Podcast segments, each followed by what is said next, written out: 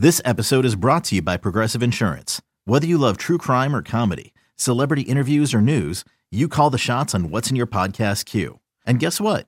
Now you can call them on your auto insurance too with the Name Your Price tool from Progressive. It works just the way it sounds. You tell Progressive how much you want to pay for car insurance, and they'll show you coverage options that fit your budget. Get your quote today at progressive.com to join the over 28 million drivers who trust Progressive. Progressive Casualty Insurance Company and Affiliates. Price and coverage match limited by state law. Another day is here, and you're ready for it. What to wear? Check. Breakfast, lunch, and dinner? Check. Planning for what's next and how to save for it? That's where Bank of America can help. For your financial to dos, Bank of America has experts ready to help get you closer to your goals. Get started at one of our local financial centers or 24-7 in our mobile banking app. Find a location near you at bankofamerica.com slash talk to us. What would you like the power to do? Mobile banking requires downloading the app and is only available for select devices. Message and data rates may apply. Bank of America and a member FDIC.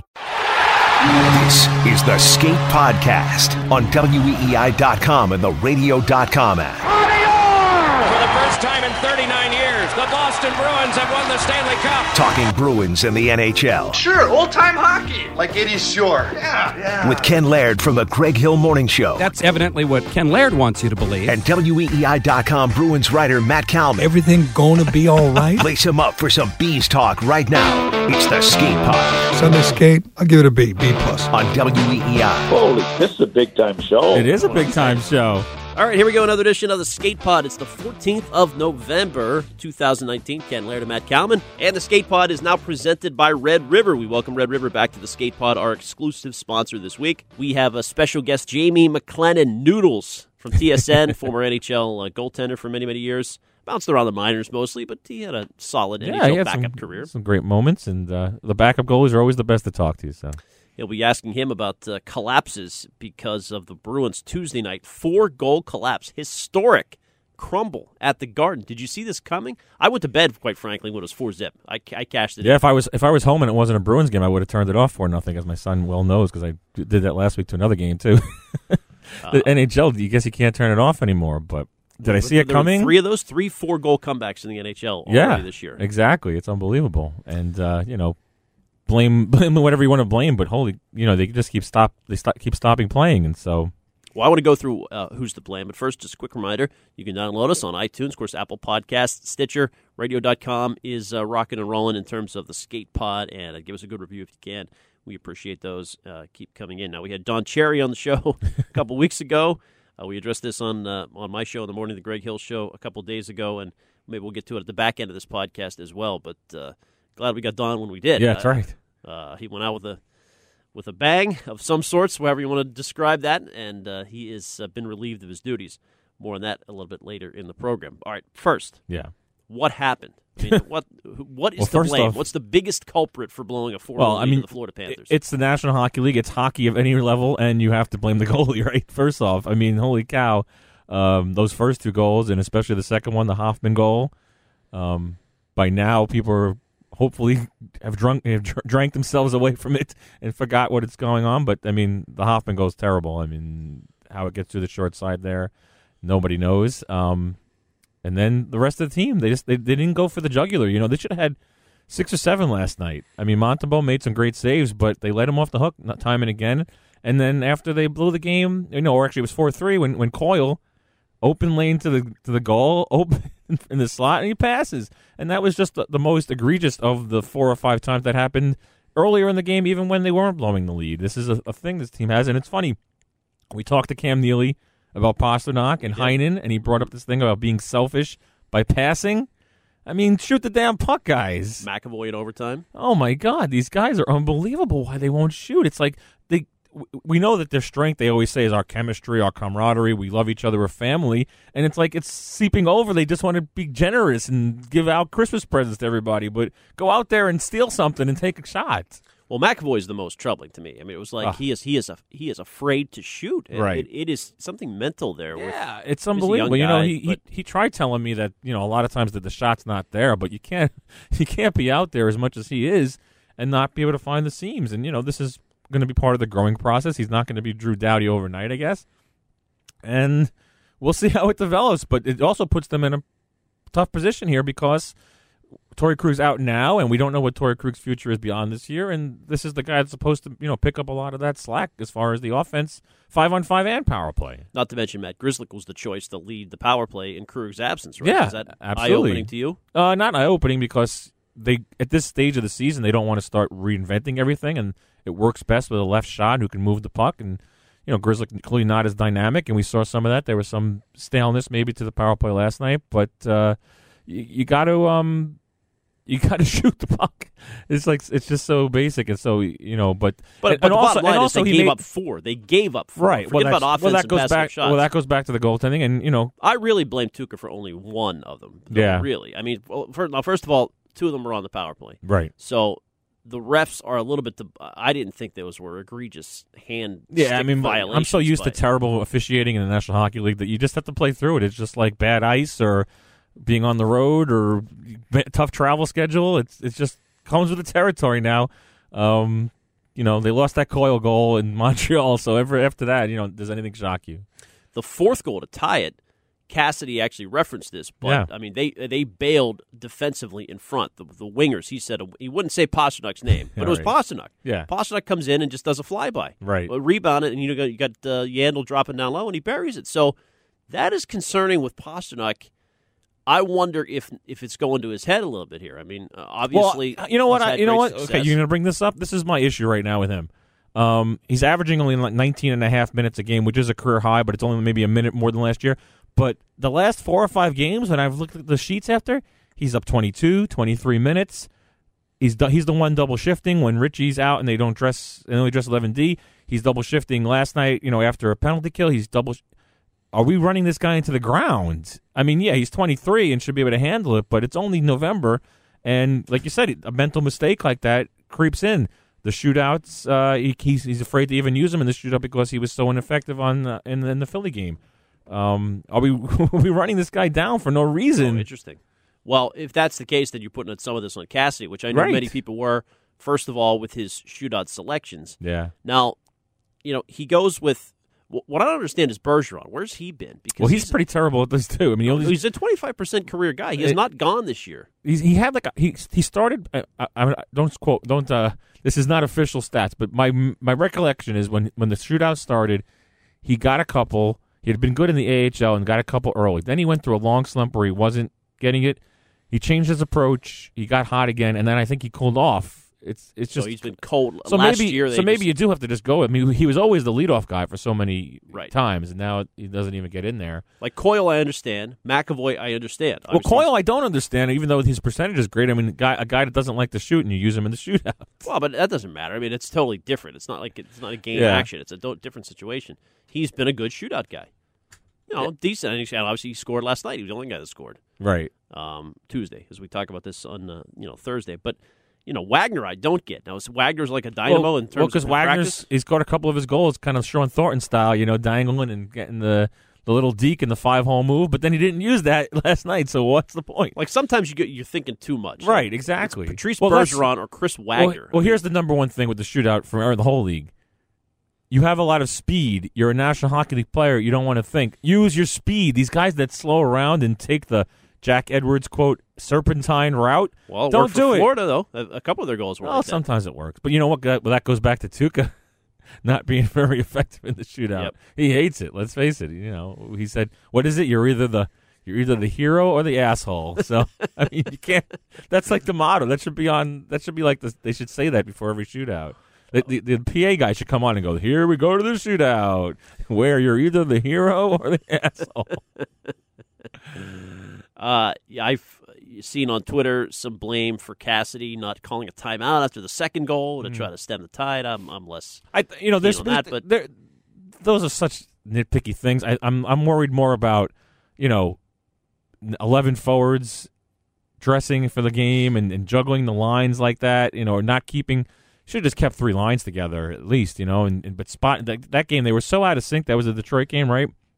Yeah, with Kampfer dress. They're, they're trying to dress. They're, they're they're using different centers with Kuraly on the wing and Wagner, and then they're putting wings with those two guys. It was just such a. Have we not learned about this team?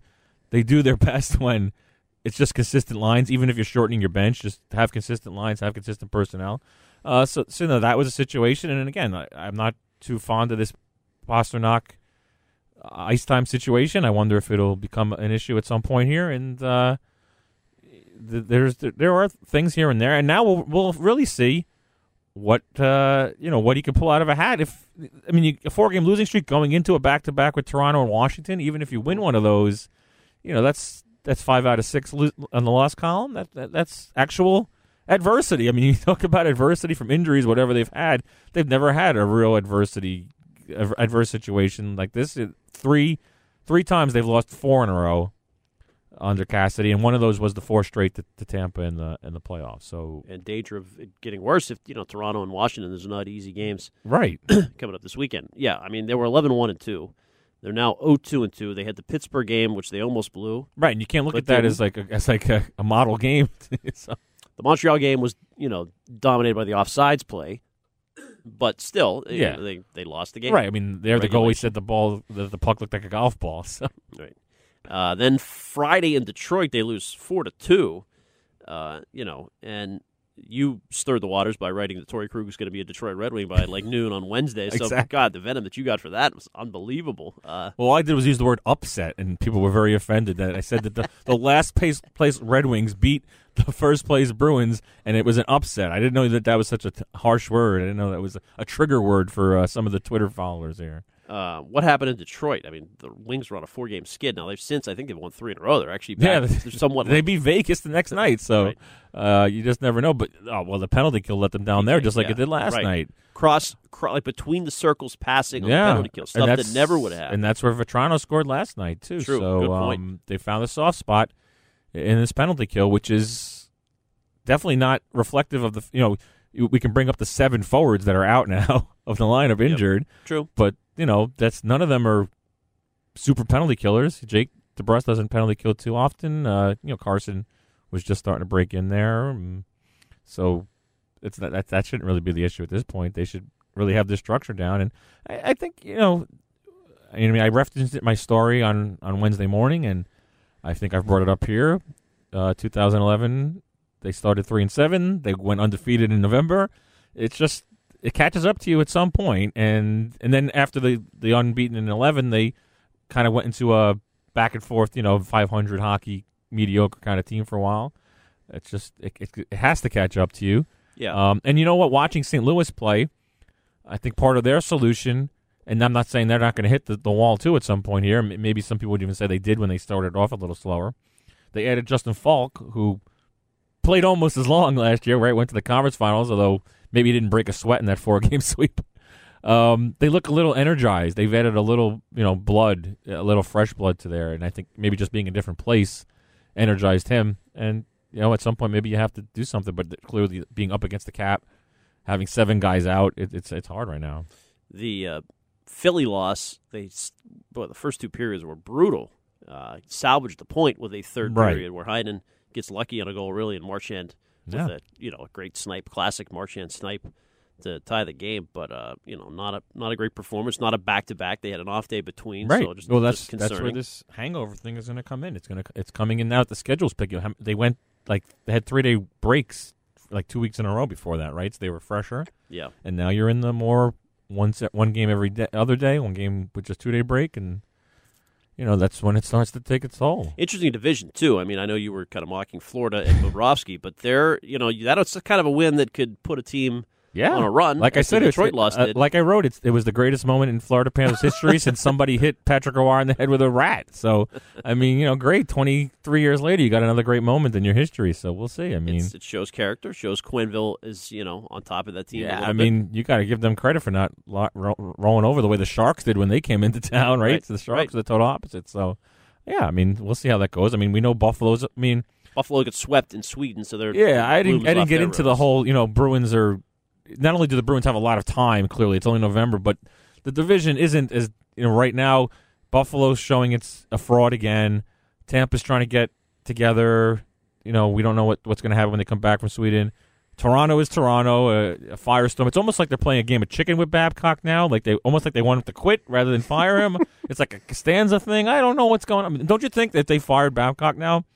They would get a spark that would really you know, Oh, get them going. It might not be the right decision for the long term, but at this point, they have to do something to light a fire under this team. Actually, you're you're sort of right. I, I can't say that I know Babcock and compare him to like a, a hard nut coach. All the but he, he's a tough guy. He's demanding, Yeah. right?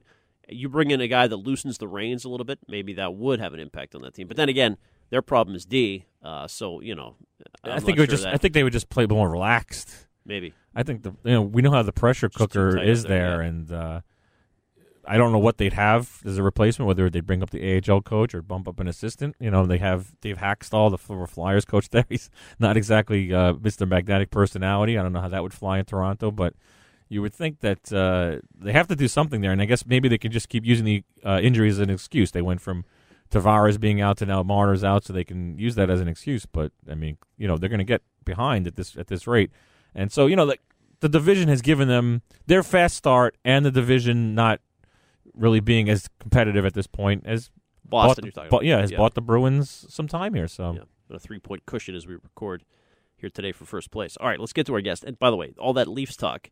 Plus, our next guest is uh, has a talk show in Toronto. You're going to be accused again of just Oh, like my being God. a Toronto podcast. exactly.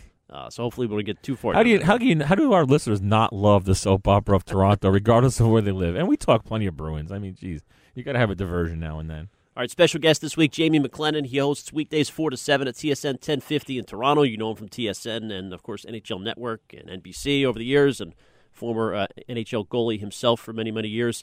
Jamie, we were just talking about the Bruins' collapse on Tuesday night. Four goals in the third period. What was the worst collapse of your hockey career? Do you remember it? Too many to, to go into the detail. I, I'll be honest. uh, We I had a crazy game in Washington one night. Um, I was with the Calgary Flames and I was playing against Olaf Kolzig was at the other side. And with five minutes left, the score was zero zero, and both of us were av- actually having pretty good games. The game ended up three three. It, it, it with I don't know what happened. I mean, I do know what happened. Uh, Jarome Iginla took control of the game, and then Jamie McLennan melted and couldn't hold hold the lead three separate times. And to the fact that, I mean, I think with a half a second left, Jaromir Jagr scored from behind the net off the back of my leg, Oh, and God. at that point, I was like, "All right, get me the hell out of here." So it was one of those ones uh, that still haunts me to this day, where I I think I cost our team at least a point, maybe more that night. But there there are several over my career where you're like, man, if you just had a save. I I also had a a night in Toronto one night in the old Garden. I was playing for St. Louis and um, I we won six four, and they still had. Uh, I, you, I don't know if you remember the rule where you, even if you had a skate lace in the crease, they would it would be a no goal.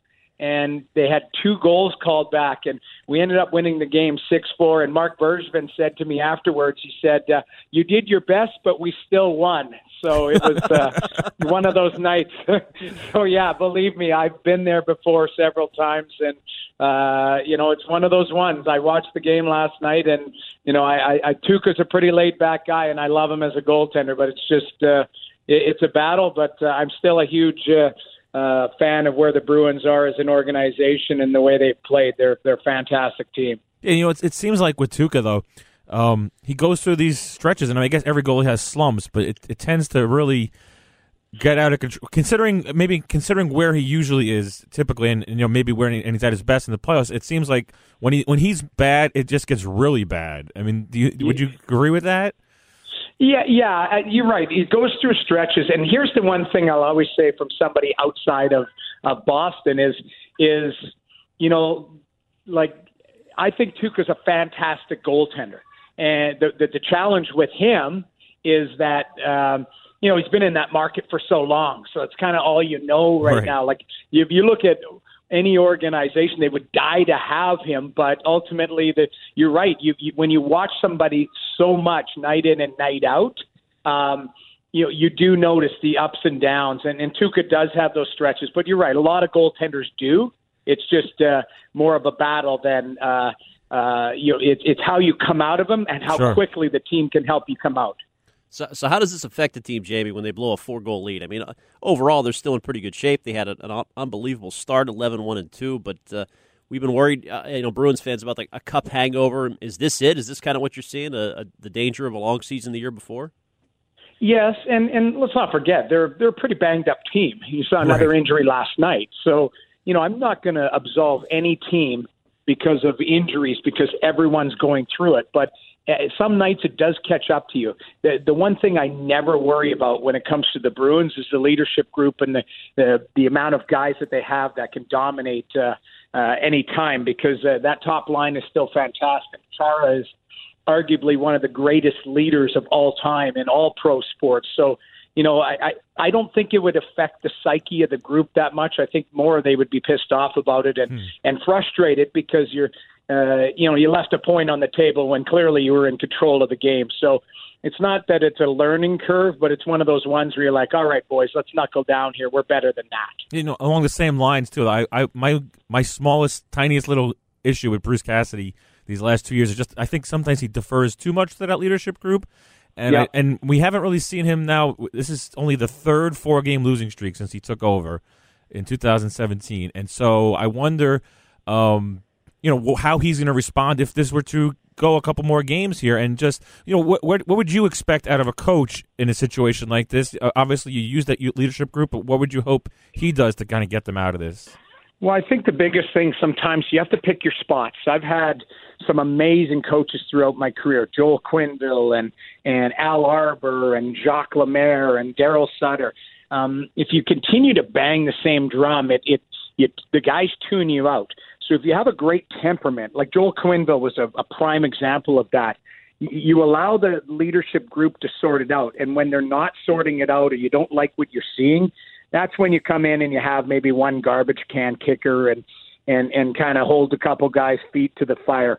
Uh, nowadays, guys make so much money, and and it's more a you know as much as a, t- a team game. Every guy's their own little brand within the room. So uh, the one thing that you can only hold over players' head is ice time and accountability. So you know if you don't like what you're seeing from certain players, if they're cheating or taking the the the, the short way out, then you hold their feet to the fire a little bit. But uh, like I say, it falls on deaf ears if you do it too much. So I think if I don't know how Bruce handles the day to day stuff, but there will be. I'm, I'm sure at some point have to be a, a little bit of a meltdown, the old major league where you throw all the bats in the shower or you do whatever you need to do. But Right. you know, ultimately, uh, the the guys, I think they're such a good team, they'll be able to sort it out. One weakness of the team we're seeing, uh, or it's early, but they're 0 3 in shootouts, Jamie. And, and Pastrnak in particular is not a real good breakaway guy. He got stopped on a penalty shot against Philly Sunday, and then in the shootout, they didn't even use him on Tuesday. They, they've, they've kind Yeah. of benched him. He's like a 15% career shootout guy. But what do you see with him in his game in terms of breakaways? And I, don't know, I don't, I'm not sure you've broken down his stuff, but like as a goalie, what do you see in terms of the ability to score on a Um, breakaway? Well, the biggest thing for for you know Pastrnak, like when to me shootouts are they're they're hit or miss Right. because sometimes guys they need the pressure of somebody chasing them. They need uh, you know they need something where in their mind there's that uh, you know you've got to be quick about it. In in the shootouts, everything's slow and methodical, and you can think it, and you can overthink it, and the goalie can psych you out. So I I I think they have to practice it in practice, and a lot of times you'll see uh, coaches go off the board. It's like, nah, the sixth defenseman is second to shoot because in practice that's the guy who scores every time. So you you do see things as far as thought processes outside the box. Um, Pastrnak's a fantastic player. I never worry about him, but he is going to have to switch something up. And a lot of times you're looking to Deke. He may just have to come in and just shoot. Um, I saw, I think it was Claude Lemieux the other, or sorry, not Claude Lemieux, Claude Giroux Yep. the other day in in a shootout against the Leafs. He took a slap shot. Yep.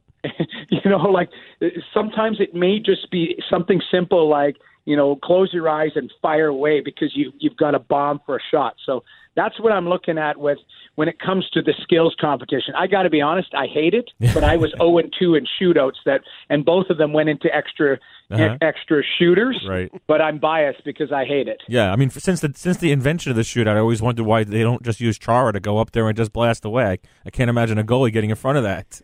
No, it's ridiculous. Well, uh, you're up there in Toronto. I mean, has the week been dominated by Don Cherry, or are you talking Leafs? What's what's going on in your talk show?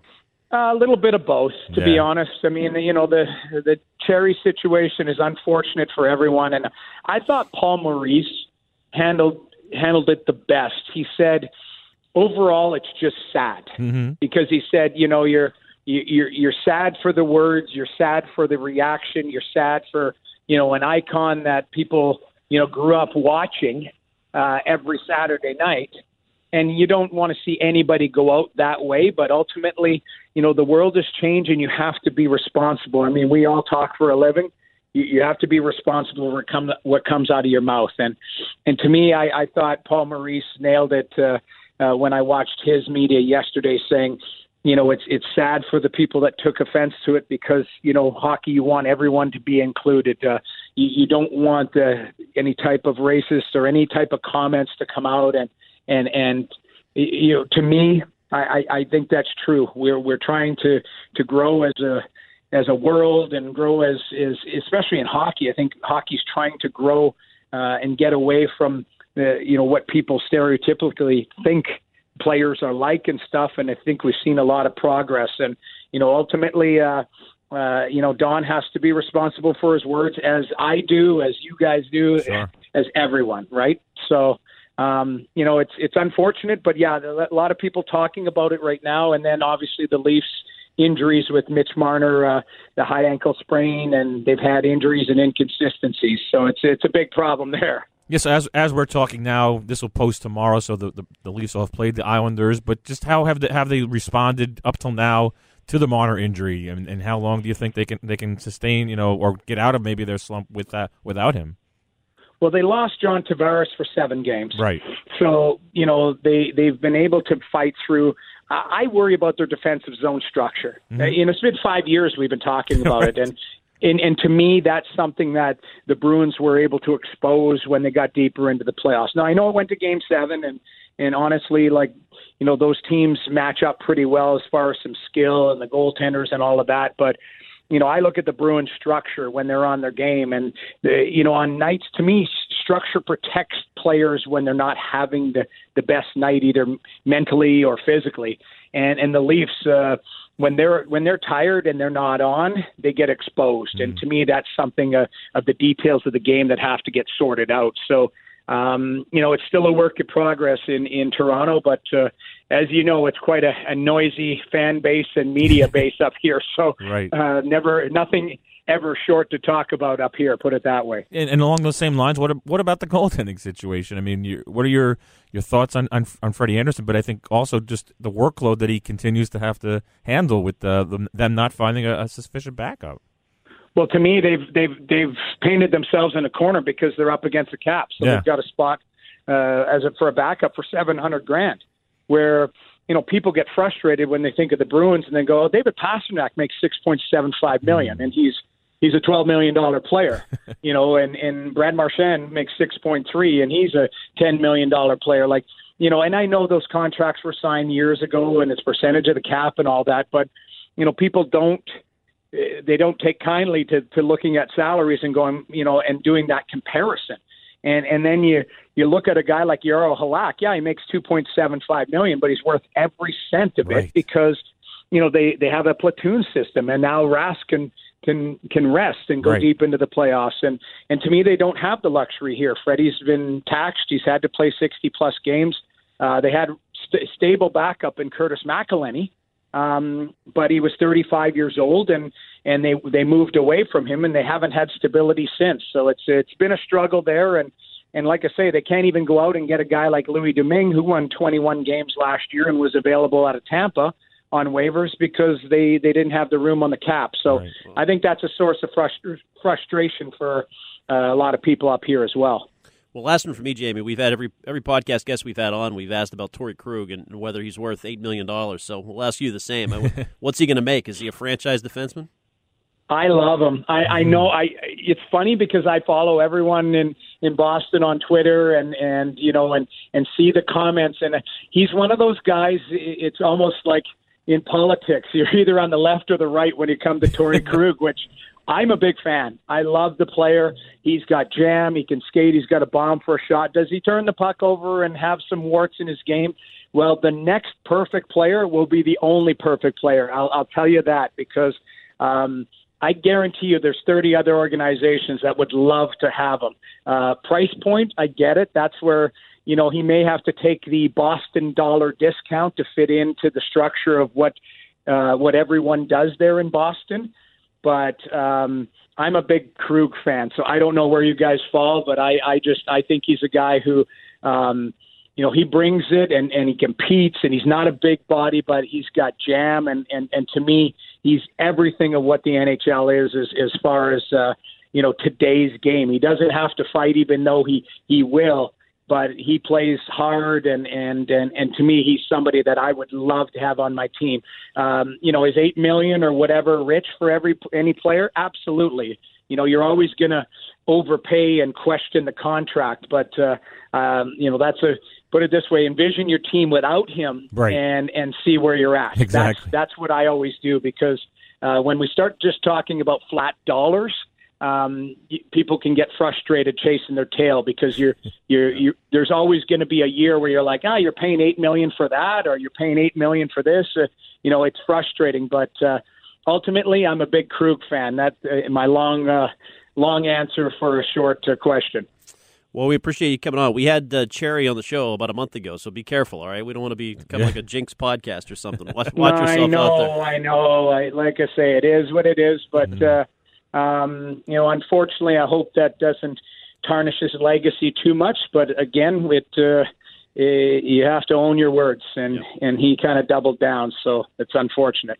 Thank you, Jamie. Yeah, appreciate thanks a lot, time. Jamie. All right, thanks for having me, guys. Thanks a lot. Really appreciate you doing it. You bet. Take care. All right, bye bye. Thanks. Bye bye. There you go. Thanks to Noodles for the visit here on the Skate Pod. We're, we're going through the Canadian media members one at a time. We'll get them all fired.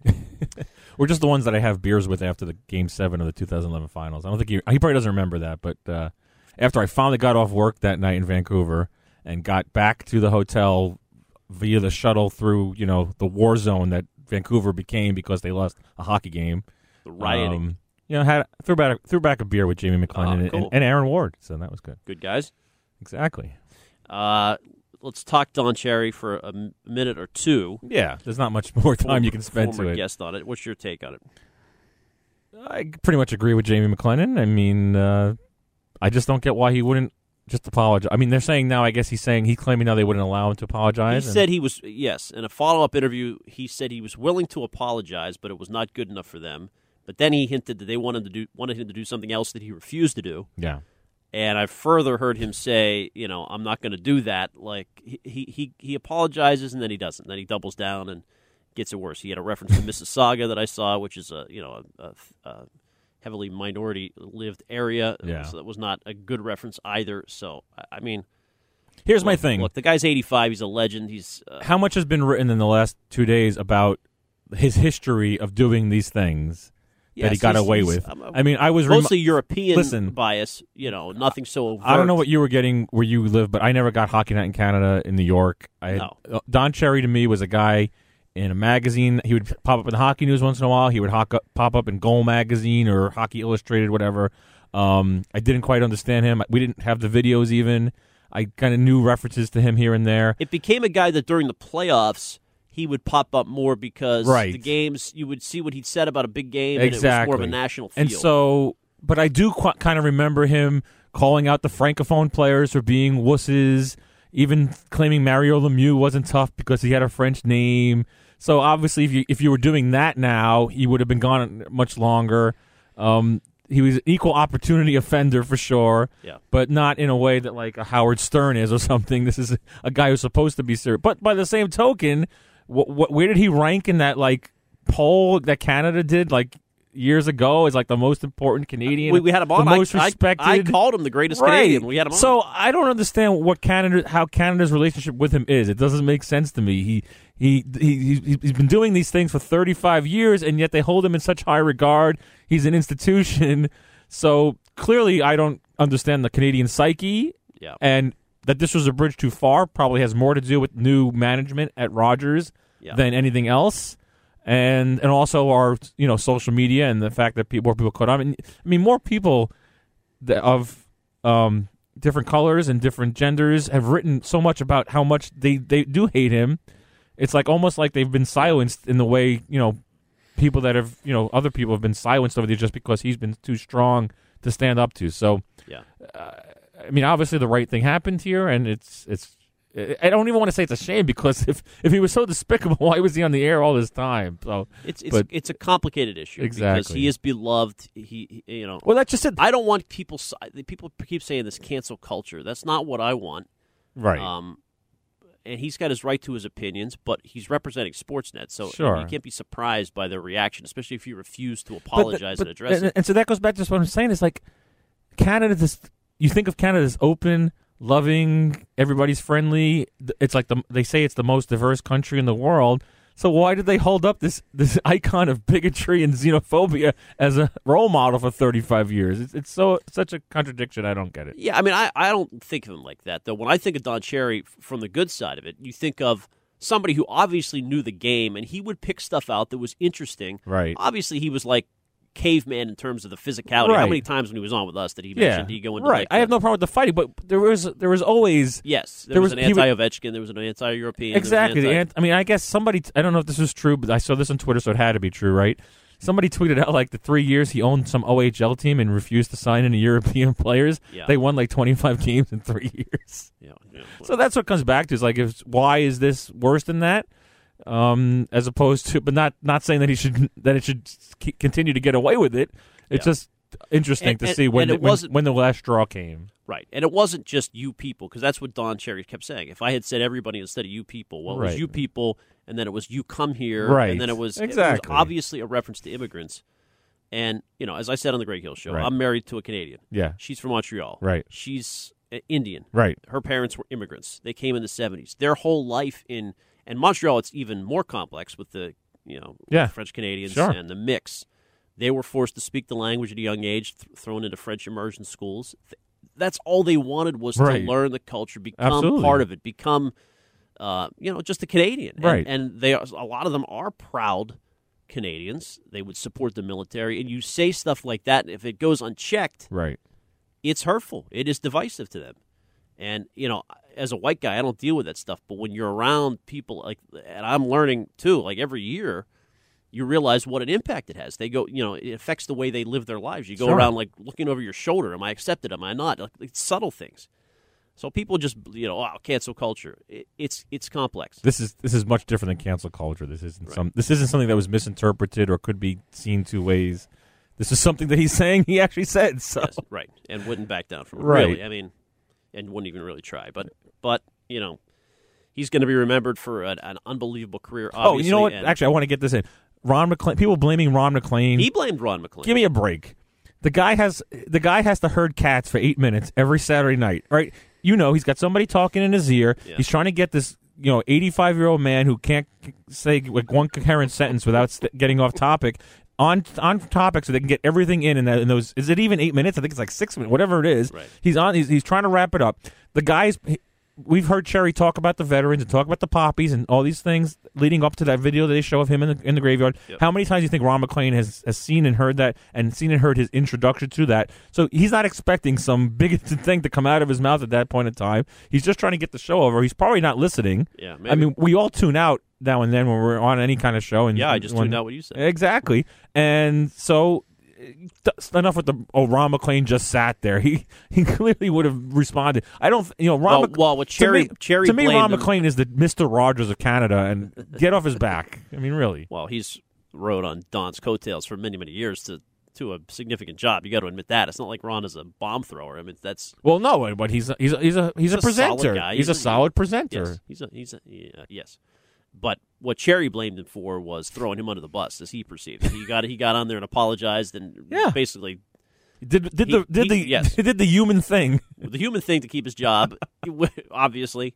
And Don is hurt after 30 years of it. So anyway, a lot of Canadian issues. Um, before we get out of here now, uh, we had Cam Neely on the show last week. We Yep. encourage people to go back and listen if you Yep. haven't. Very appropriate considering what we talked about with the, the, the Bruins passing too much and Cam Neely talking about being selfish when you pass. and the Krug stuff. Now, we, now on the Greg Hill Yep. show, Cam was on the next day Mhm. and would not answer a direct question about Krug. He said Yeah. I defer to Don Sweeney on that. But didn't you come away from our conversation with Cam thinking, "Oh boy, they're a little leery about signing Krug"? Yes, I mean, absolutely. I, I I changed my mind totally after that. I mean, he, He didn't say it. He was careful. I think they're leery if they're leery about going too long with him. V- very much so. So that's going to be that's going to uh, that doesn't mean he can't stay. It just means he has to understand that if he if like he they're looking for like a five year deal. exactly. I think I think Torrey has to accept five years, which at, at a pretty good happen. AAV, which would probably be seven seven times Five five. seven. You don't want to stay here and win and challenge for the cup. You want to go somewhere else. I mean, you know, lots of luck to you there. I mean, But life without him, as Jamie McLennan says, okay, let's picture yeah, that. right. He goes. exactly. Well, Is they're- enough? they're- is they're- is well, McAvoy? it's Grzelcyk, it's McAvoy, it's Vaakanainen even. I mean, if if the guy takes the right strides and it means a restructure of the power play, it means, you know, kind of a realignment of things, but um, they're not going to blow up the cap and they're not going to like I think the the parts where, we talked about Krug also the part we didn't talk directly about Krug when we were talking about Lucic yeah. and talking about not falling in love with your players and the fact that they fell in love with the Lucic's and the Kellys and the Peverleys and got too tied up. You know, they're not going to go in cap jail anymore. They they're going to make the hard decisions, I guess. And his his uh, tribute to Belichick saying that you know the guy makes the hard decisions Right. and cut pli- cut cuts ties with players that are you know sentimental favorites. It's going to be you know our way or the highway, I guess. And you took a shot at the Red Sox and mentioned the loyalty coming back to bite Well, you. yeah, I Steve mean, Pearce. and, uh, Steve Pearce has the same batting average as me. They, he gets a shot at him, you know. All right, so interesting week coming up with uh, the back-to-backs, Capitals and the Leafs. Uh, by the time we talk to you next week, you want to peek ahead? We've got some couple uh, interesting guests lined up in the hopper through you. I'm looking forward to that. Do you want to reveal those? No, just we'll just we'll let people them keep guessing. Yeah, sure. Okay. Um, so by the time we talk to you next week, they have um, where they have a Jersey game, so we'll be on after the trip to Jersey, which is uh, the least interesting of the three games that will happen. in Well, you never know with the Bruins. I mean, they That's made true. it, made it an interesting game with Ottawa, so they could make it an interesting game with New Jersey. Good point. All right, uh, check out Kalman's uh, delicious stories at weei.com, and uh, of course, uh, all the uh, podcasts you can handle now at the Skate Pod. And we will talk to you next week.